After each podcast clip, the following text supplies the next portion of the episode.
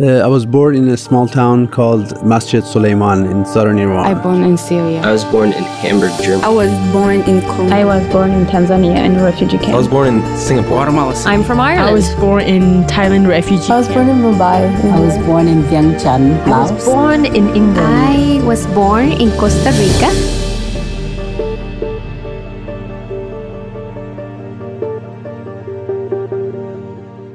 Welcome to Many Roads to Here bringing the voices of immigrants, refugees, and asylum seekers to a national conversation about migration and identity. I'm your host, Caitlin Dwyer. Samir Mustovic was born and raised in Buzim, a small village in the northwest corner of Bosnia. Life was peaceful, serene, until Yugoslavia began to break up, and a fight for independence ushered in the Bosnian War. It was almost like a movie. We would we watch evening news and see what was happening. City after city, they would be capturing. There's just death and destruction and carnage. And we knew that sooner or later it will come to us. Samir prefers to focus on the positives rather than dwell in the past. But what happened to him next shattered the world he knew. Elena Yusin has his story. On June 30th, 1993, Samir, just 21 years old, was home on a break from his post at the front line where he and his neighbors were digging trenches and fighting to protect their village as the war drew closer. His eldest sister was visiting with her newborn baby. Samir and his brother in law were in the backyard picking pears when they heard shelling nearby. They rushed toward the house for safety, but were stopped short by a large explosion. It probably landed about 15 yards in front of us the impact was so big that it, it literally, it physically lifted me and threw me back. I landed back on, on, on my back. And I distinctly remember feeling that dirt and gunpowder in my mouth. To this day, that I mean, I, I don't think that will ever clear my memory. The first thing that I saw was my left arm. It was barely hanging. It was almost completely detached. I remember trying to move, but I couldn't. I wanted to get closer to the house because my in my mind, I'm thinking another one. I'm thinking, you know, this is not gonna stop. Uh, so I wanted to pull myself closer to the house, uh, and I couldn't. I couldn't figure out why. Then I kept calling for help, and nobody's coming. And I couldn't understand that either. I truly thought that was the end of my life. I, I quit calling for help. I just put my head down and I said my prayers.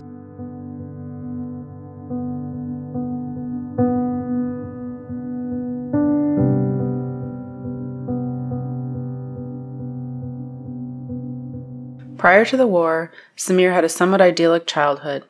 His father worked in a store, and his mother was a homemaker. He was spoiled by his two older sisters. Samir walked a couple miles to and from town to attend elementary school, where he excelled in math and occasionally represented the school in competitions. We were not poor, but certainly not wealthy. We had a small house. The house was actually on a hill uh, just outside of that town. We had some land it was very common in Bosnia back then to join with your neighbors to work on that land. We had uh, orchards and gardens and had some animals and so on pears, apples, um, all kinds of fruit. My father actually, he truly enjoyed that. In fact, after the war, there were competitions for the best backyard, and uh, he was very proud of his backyard. He, he, he actually won took first place one year, and a couple more years he took second place. And I I actually enjoyed working with animals. We had animals, you know, for milk, eggs, all of that, but also once or, or twice a year, every family would have to take some animals to the market to sell. My father never liked that of course, no one else in the family would do it because my sister always get attached to the animals and they always cried when we had to, you know, sell them. And I actually wanted to do it.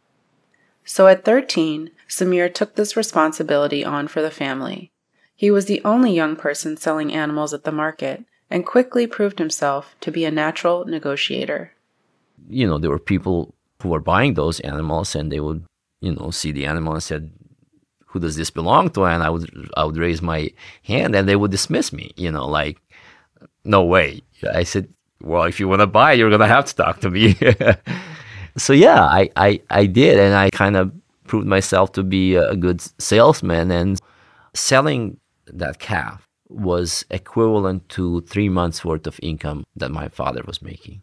So it was significant. Most cities and towns across Bosnia were a mix of three major ethnic groups, each easily distinguished by their religion, with Bosniaks predominantly Muslim, Serbs Orthodox Christian, and Croats Catholic.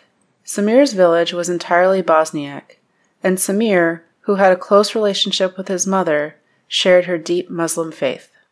Religion certainly played a, a big role in, in our family and in most families.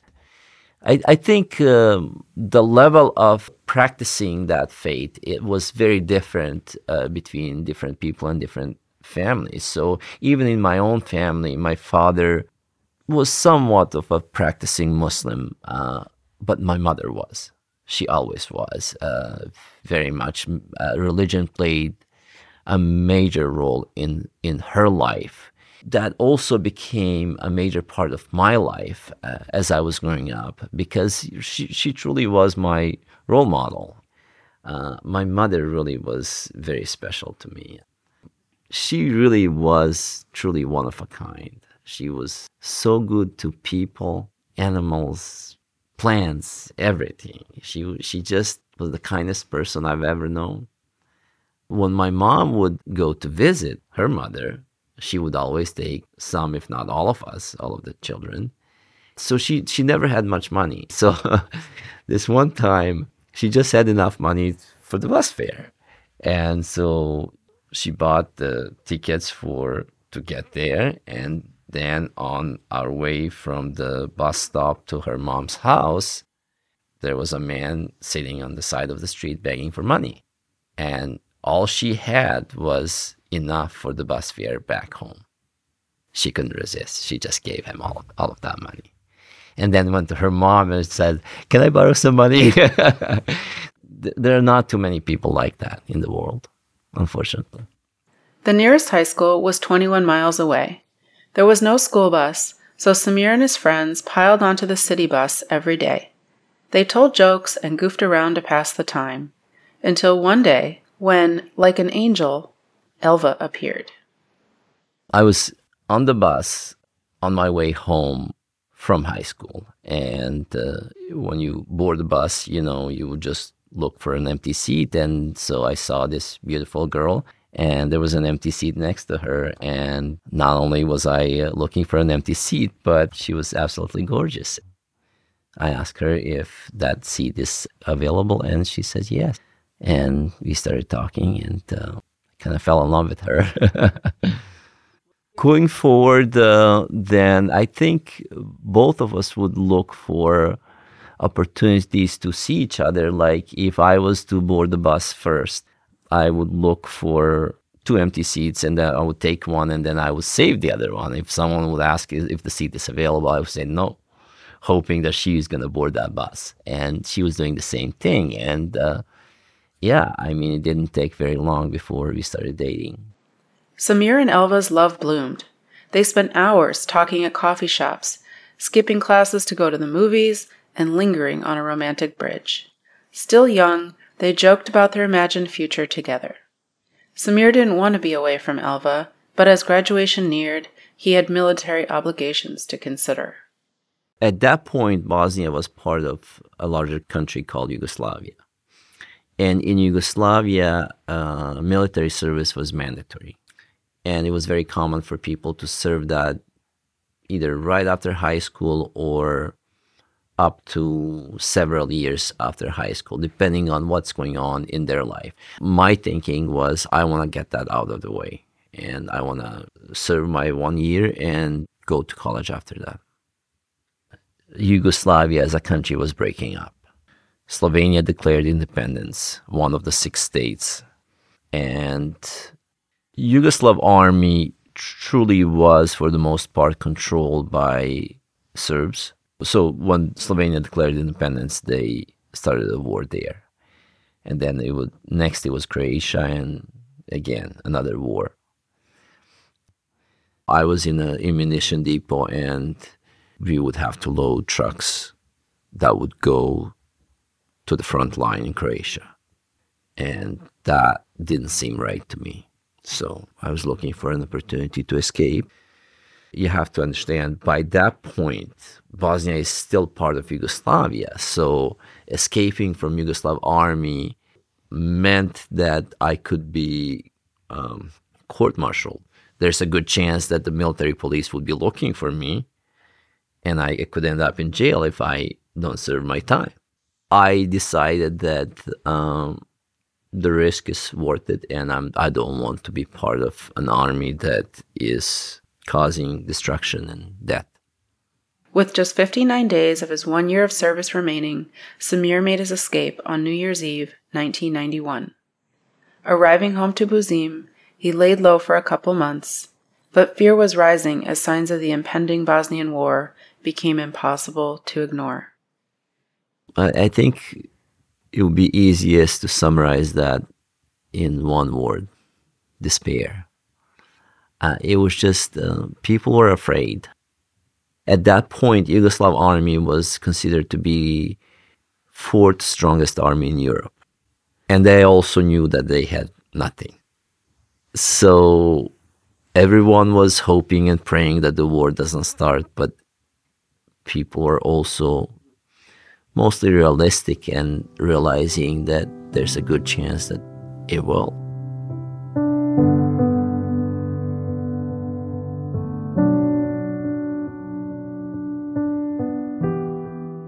So eventually, a few months later, the war does start in Bosnia.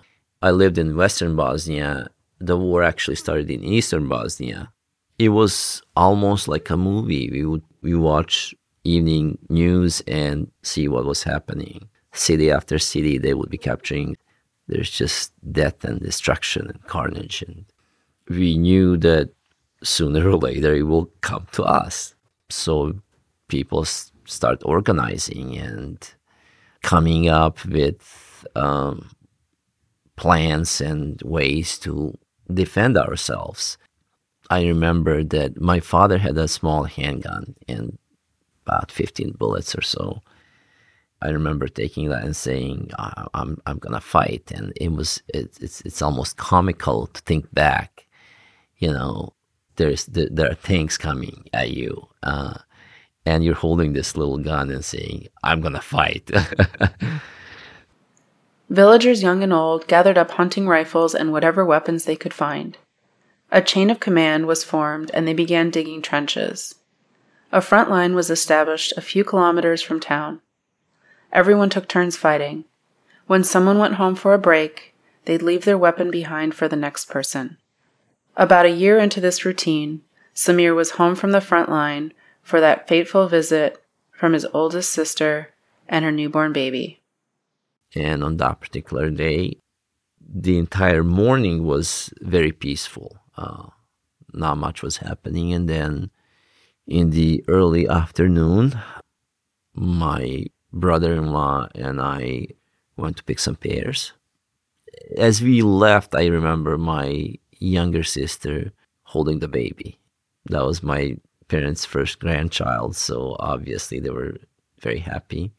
And my dad was in inside the house, and, and my mom and the sister were standing outside uh, and talking.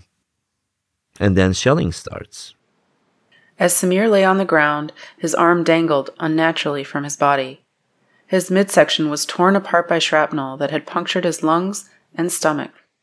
He did not yet know that his spinal cord had been severed, or that his mother and elder sister had also been hit. They lay dying just steps away on the other side of the house.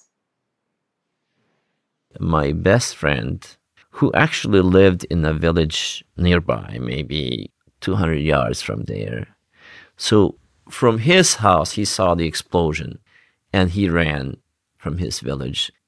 He found me, and he, by that point, both of us have seen our share of injured people and dead people throughout the war. So he knew that I would bleed to death if if the bleeding is not minimized. So he tied my arm right above the injury to minimize the bleeding.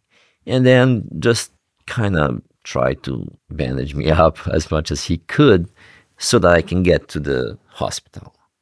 And I remember uh, the ride to the hospital was painful because parts of that road there was no asphalt, so the car was shaking. When I arrived to that hospital, I believe I only stayed there for half an hour. They also couldn't do much. I needed to go to the regional hospital. 200,000 people lived in that part of Bosnia and it was completely surrounded by Serb forces. But that was the biggest hospital in the area. And that's really where I needed to be for them to properly treat my injuries to the degree that they could, you know, considering the circumstances, war and everything. Uh, I ended up being loaded into a UN ambulance. And there was a French doctor who stayed with me in the ambulance on that final ride to the to the regional hospital apparently somewhere between those two cities my heart stopped and uh, you know without having a professional there i probably would have just died. Uh, so he did cpr and brought me back. But i do remember being conscious when i arrived to the regional hospital. So they ended up having two teams working on me simultaneously. One was working on my arm, and the other one was working on my uh, stomach, chest, lungs area, pulling the shrapnels out and stitching things up. And it was, you know, no no one could tell at this point if I was gonna live or die. Really, the, the doctors didn't know. My situation remained critical for a long time. I needed blood. So they were looking for uh, volunteers to give blood. And so many, so many people showed up. And uh, so my family, you know, my, my younger sister and my dad were coming to visit and other relatives. And it, it was somewhat limited, partially because I really was in critical condition, but also you have to understand there's war going on they don't have a car. So for them to find a way to get to the hospital was not easy. But I knew nothing about my mother and sister at that point. I, I guess I my condition was bad enough that I really wasn't asking questions at that point. There were so many people in, in, in the regional hospital. I mean, people would be uh, in the hallways. There was simply not enough room for everyone. Electricity was on and off. Not enough food, not enough medicine. You had minor surgeries that would be uh, done without anesthesia because you had to save that for more complex surgeries. At this point, the entire area is completely surrounded. So no one can leave the area. In fact, there were many convoys, humanitarian convoys with food and medicine and and many of them never made it because the Serb forces would feel like that would be helping us. So they didn't want to. But there was always some form of negotiation happening for this or that and and one of those was for the patients to to leave the area, critical patients to leave the area. After two weeks in the regional hospital, Samir was brokered in one of these deals, which landed him in a more modern hospital in the capital of Slovenia, where they operated on his arm again and on his spinal cord. I really needed a reconstructive surgery on my arm, but they really couldn't do it until it heals enough for that to happen. So they kept talking about that, but kept delaying that until a later time. In meantime, I'm I'm dealing with a lot. I'm slowly realizing that I'm paralyzed. I'm slowly realizing that it's permanent. So processing that alone is very difficult. By that point, my condition was obviously better to a point where I was curious about my mother and sister. You know, slowly I'm kind of coming to a conclusion that that they're not alive anymore. By that point, I don't know why nobody's telling me. Two months after the blast, Samir's need to know outweighed his fear of the truth. So on his cousin's next visit, Samir finally asked. He was devastated to learn that his sister had died instantly and his mother survived her wounds for only an hour. I didn't sleep the entire night. My whole childhood, my memories were coming back. You know, I had good life with, with my family and enjoyable life, and it's just taken away from you in a moment, and you never get to see them again.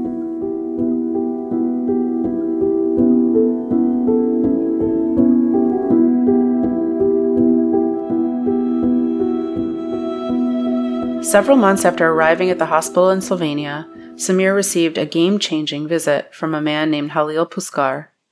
Halil, a wealthy businessman living in Chicago, had grown up not too far from Samir. While delivering aid to people across Bosnia, Halil had met one of Samir's cousins who told him Samir's story. Halil was compelled to pay him a visit. We talked, and and uh, I remember he was uh, taking quite a few pictures. And as he was leaving, he said, "You know, I'll I'll see what I can do for you." And honestly, I I didn't really think much of what he said. I, you know, when you're desperate, and I and and, and I was at that point. Um, you hope you you you wish that things would happen, but I didn't expect much. Then for a while, nothing happened, and then just out of the blue, my cousin comes to visit, and he said, "Guess what? I think uh, we work things out, and you're gonna have a chance to go to the United States for medical treatment." All I knew was that I needed a surgery, and here's a chance to get that surgery. Wheels began to turn. Back in the U.S., Halil's wife relayed Samir's story to a doctor she met at a fundraising event for Bosnian refugees. After reviewing Samir's medical files, that doctor, Nassim Ashraf, agreed to help. He began making plans for a pro bono reconstructive surgery in Roseburg, Oregon. Samir's cousin was able to secure him a tourist visa. Arriving in Roseburg, Samir was comforted by the hilly green landscape. It reminded him of home, but new trials awaited. I didn't speak any English, and there was no one who spoke my language. They would bring me a menu and ask me what I want to eat, and I would look at the menu and I don't know what anything means.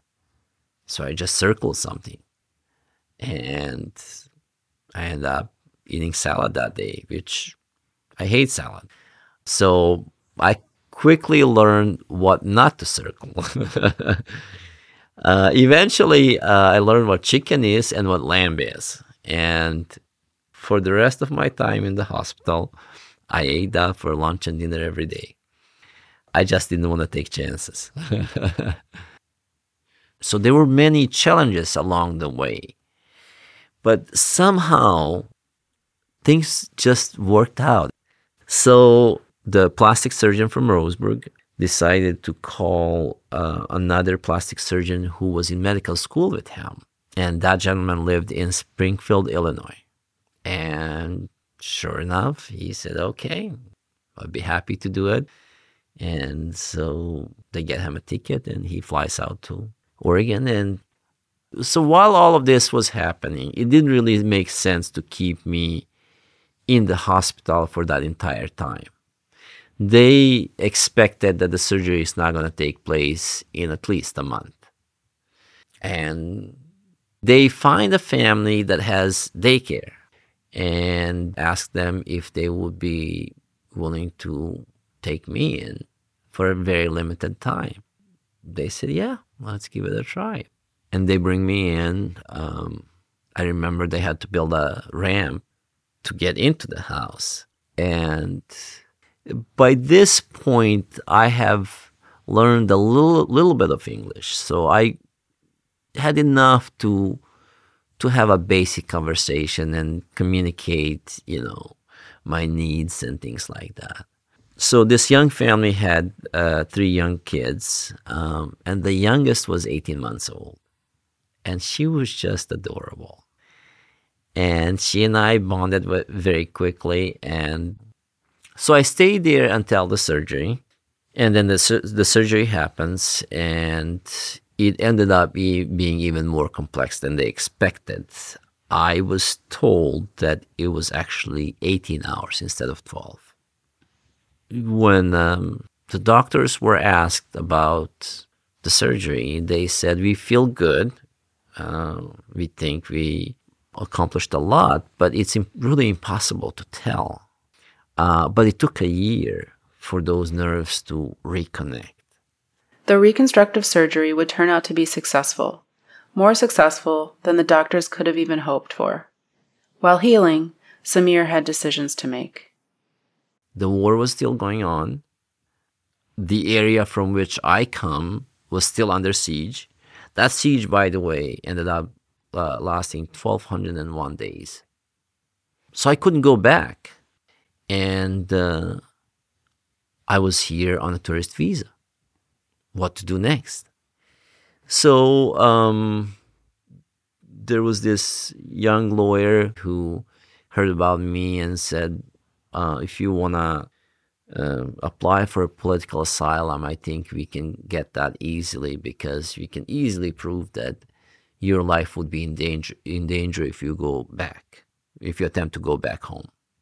And she said, you know, I'll be happy to provide whatever assistance I can to make that happen. And by the way, um, it's it's free.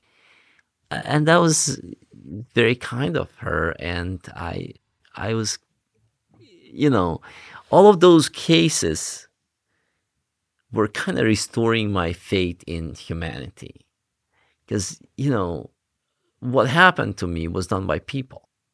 So you, you get to a point where you're really disappointed and you you you you know you feel like how can people do this? How can human beings do this to other human beings?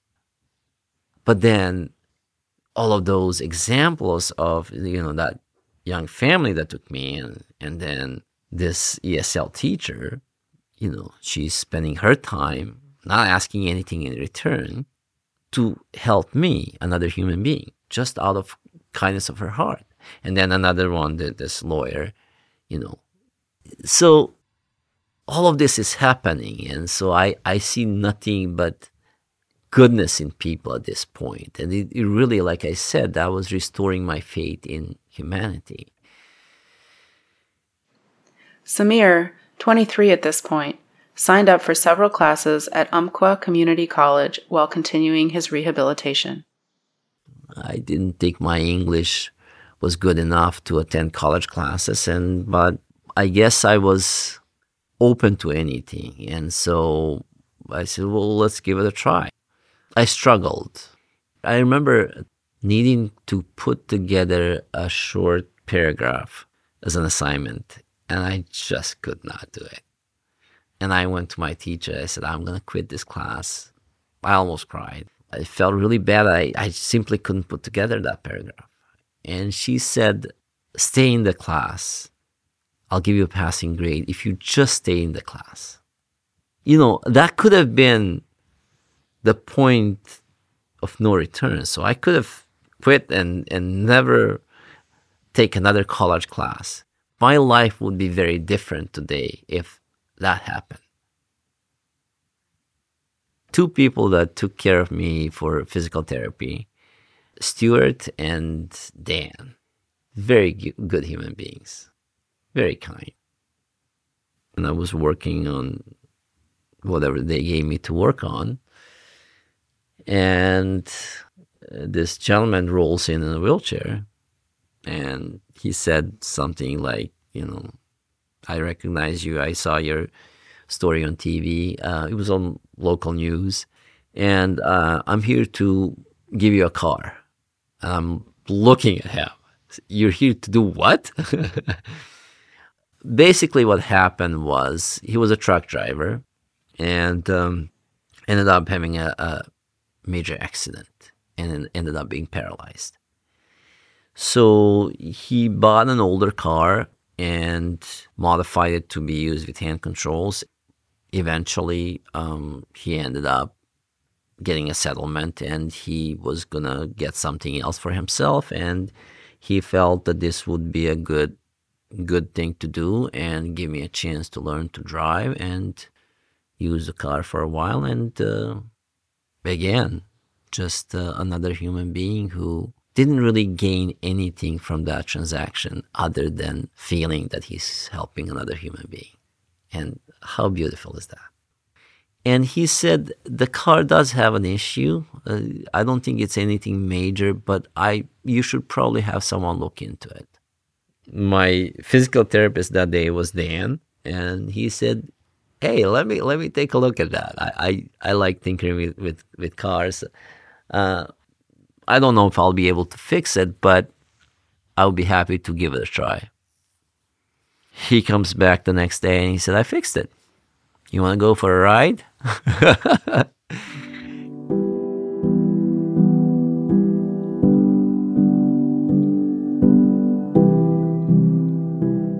While taking classes at the community college, Samir learned about a year long vocational rehabilitation training program in computer programming.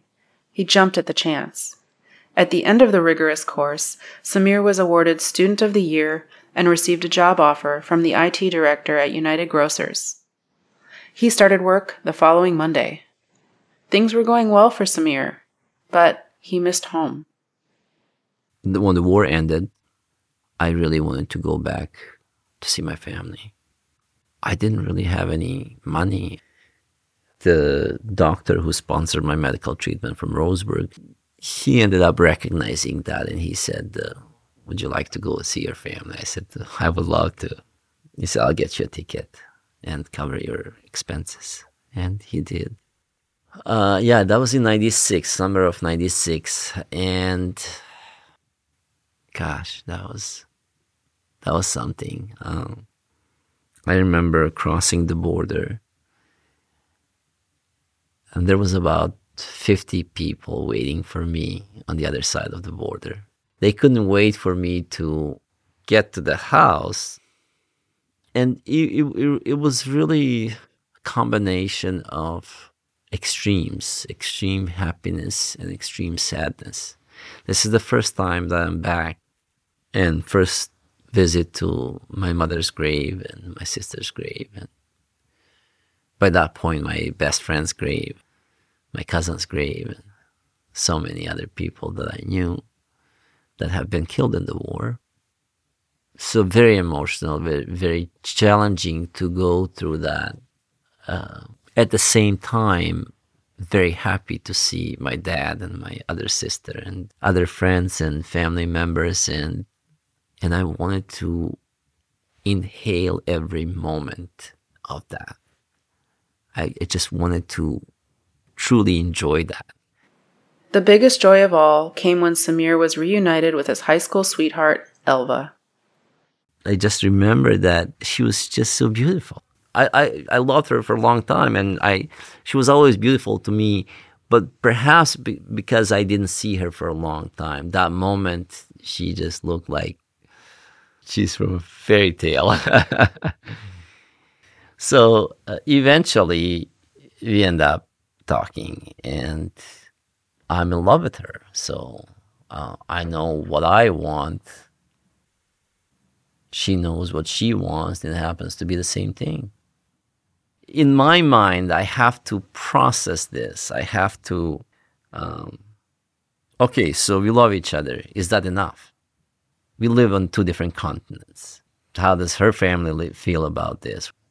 There are a number of obstacles to go over, and I'm not feeling too optimistic. I think I think too many things are stacked against me, or against us, I should say.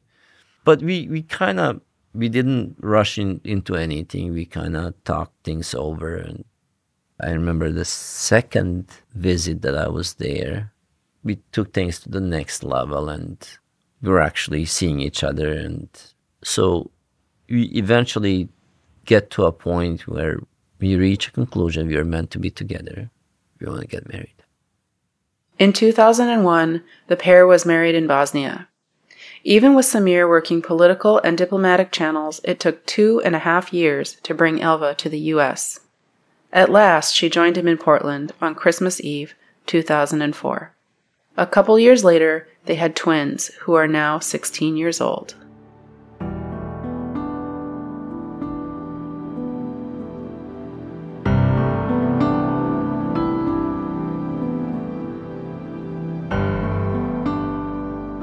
One of the ways I was really coping with uh, processing everything that happened to me and not focusing on the past uh, was I always wanted to stay busy. I wanted to have something to do to keep my mind occupied on something current. So I kept looking for things to do.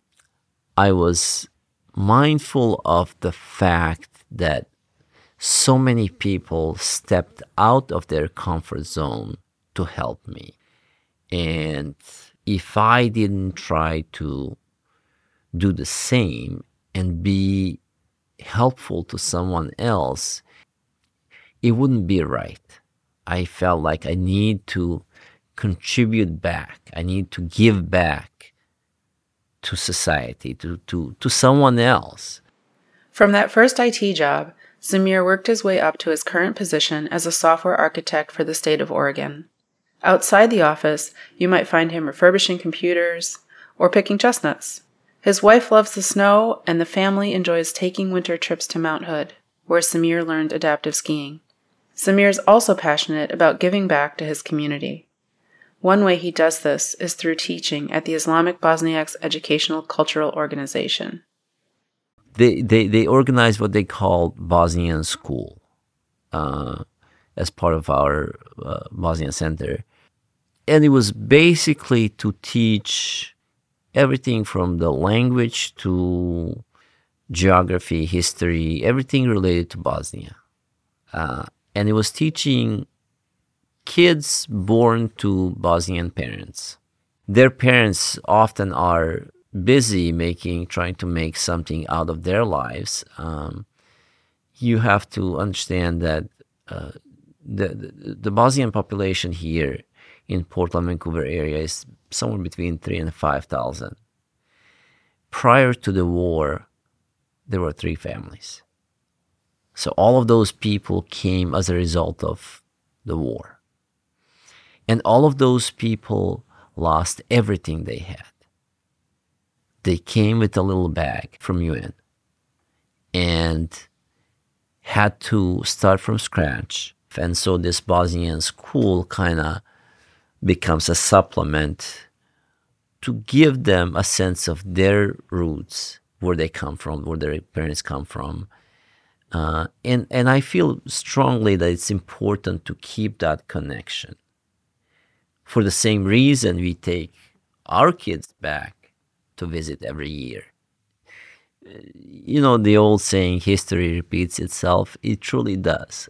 And the reason I feel strongly about telling my story and telling what I went through, as painful as it is, is to hopefully influence where things go a little bit But if we share, if people who have go- gone through struggle, if we tell our stories, perhaps it will influence decision making somewhere down the road where it prevents another war from happening.